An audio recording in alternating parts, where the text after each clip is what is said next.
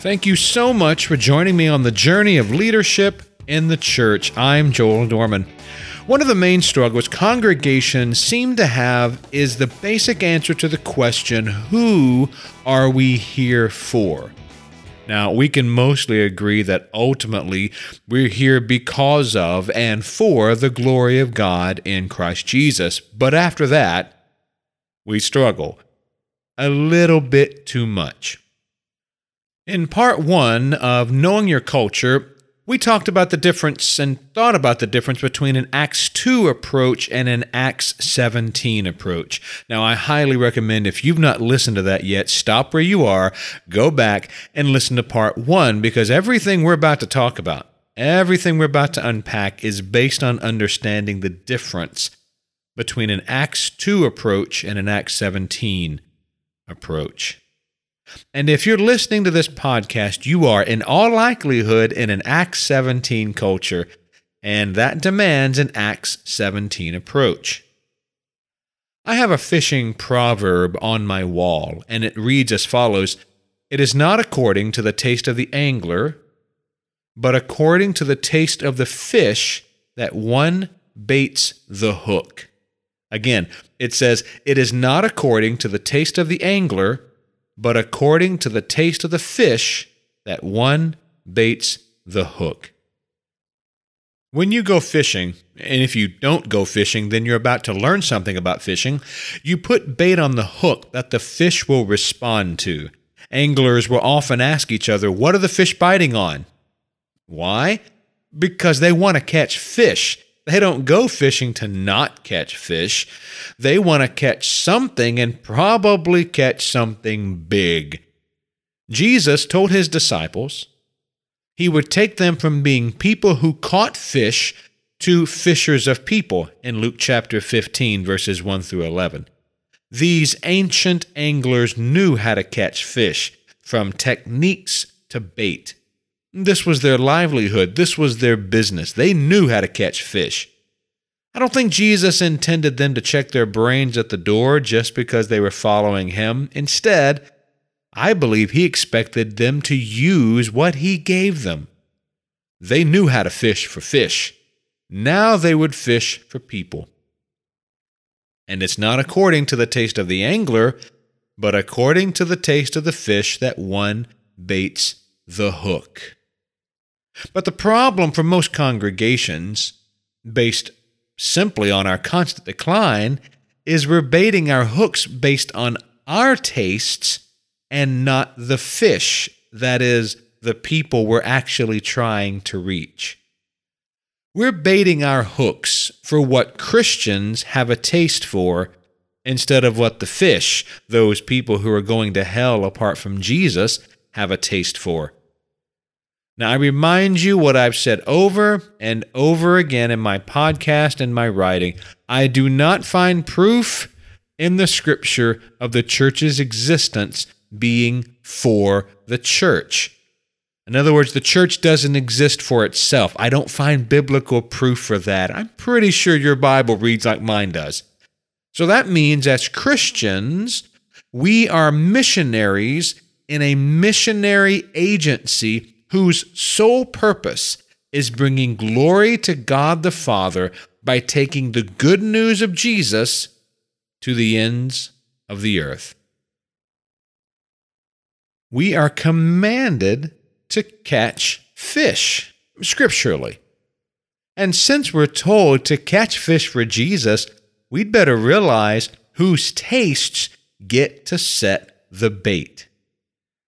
I am fully aware that many will have a knee-jerk response to this, and they'll scream, "That's attractional! That's ecclesiastical heresy, at least at a level 2, maybe a level 3. Many churches resist this word, attractional. They fight it. They vomit in their mouth at it. And look, I to a certain degree, I understand, but I have a news flash for you. Every church is attractional, 100%, no exceptions. They are attractional in this sense. They are designed to achieve their current results. They are designed to attract a certain type of person. They have embraced, every single church has embraced certain musical, aesthetic, and ambiance choices, and they have rejected certain musical, aesthetic, and ambiance choices. Why? Because they're trying to attract a certain thing, a certain type of person. You might not think of it as attracting people, but why do some congregations use pipe organs while others use rock bands? Why do some have brass-coated chandeliers glowing at full intensity of 3,500 Kelvin light, while other congregations have the worship space nearly in darkness and accentuated by haze-enhanced prismatic beams of multicolored lights illuminating their worship space? Why do some congregations demand their pastors wear robes or suits, while others demand jeans and flip-flops? Answer, they are attractional. Every last one of them. They are all choosing to be a certain thing in order to bring in certain people who are attracted to that certain thing. 100% of our musical, aesthetic, and ambiance choices are baiting our hooks for somebody. I keep repeating this because this is the part we've got to understand. We are already attractional. We are already designed in each congregation to reach a certain type of person. That's not in question. It's not the question because it's why we do what we do. So the question then is this: what fish is your congregation trying to catch?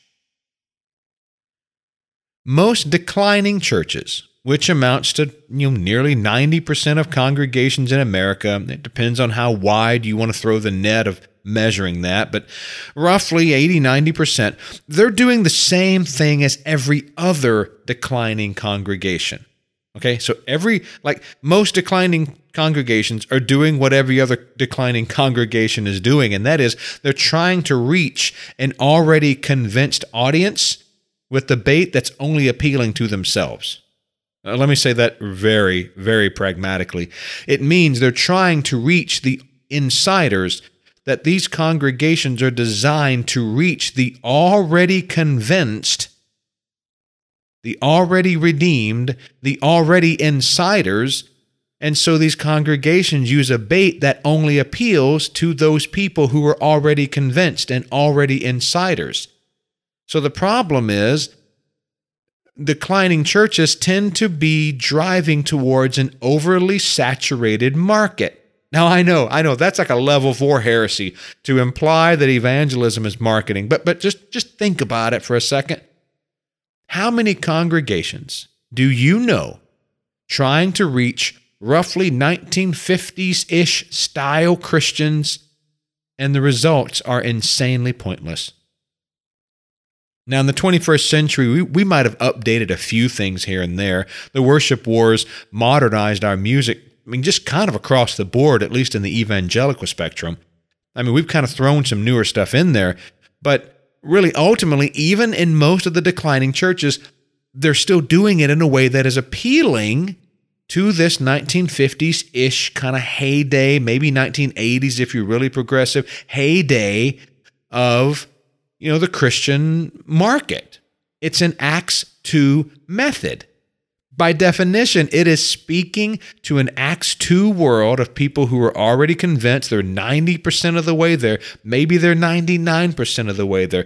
Look, and I'm not saying evangelism doesn't happen in those churches, because that's not true. Evangelism does happen in those congregations. Even in declining, there are people coming to Jesus. I'm not arguing that. I'm saying it's an Acts 2 approach. They are designed and they are attractional to people who are already in church. They're already in the congregation. So the evangelism is limited to those who maybe recognize that they're playing at church and not really meaning it, or maybe they're children of church people. You know, it's a very saturated market. But it's an Acts 2 method in an Acts 17 world. Our culture is much more Roman than it is Jewish.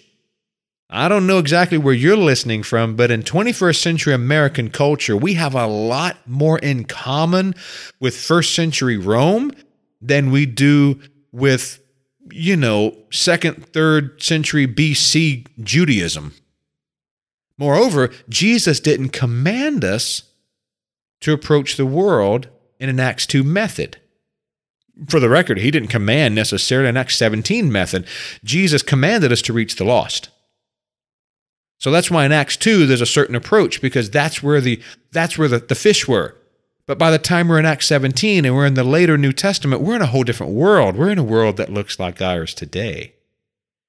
And Jesus commanded us to make disciples, not entertain the long-time Christians.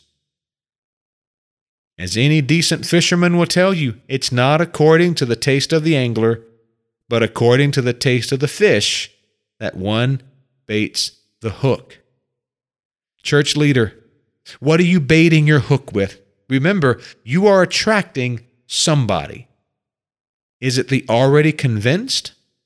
Or are you baiting the hook for those who desperately need to hear the good news of Jesus? As you consider our Acts 17 culture, honestly look at your methodology for reaching them. Are you assuming they're already like us preaching types?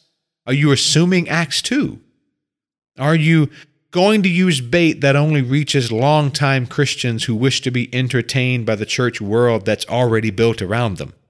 Or are you going to step out in tremendous faith and courage and reach an Acts 17 world with Acts 17 methods? Are you going to use the tools at your disposal to love them like Jesus and show them the most excellent way? Thank you so much for joining me on the journey and knowing the culture you're in and how to reach it for Jesus. You've got this because Jesus has got this.